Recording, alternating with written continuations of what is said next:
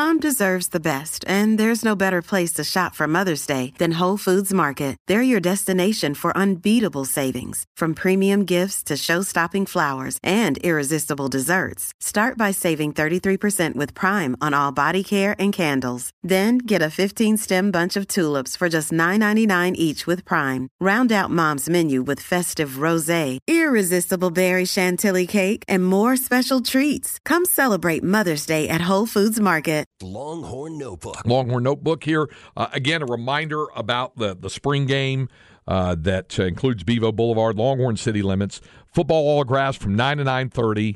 You got men's and women's tennis going on. Softball, and Texas softball comes off last night's 4-0 shutout of Texas State down in San Marcos. Mac Morgan has pitched back-to-back complete game shutouts now for Texas. They're 34-8-1. They go back in the Big 12 conference play tomorrow night with Kansas in town for Friday, Saturday, and Sunday games. Soccer going on with a spring exhibition match against Houston. You got all of that going on with that. Obviously, folks are asking the questions we talked about at the top of the program with AJ Johnson decommitting from Texas. He had signed with Texas, but he is signing with the who was it? It was in the NBL in the Australian League. And somebody said, how do we get outbid by an Australian team?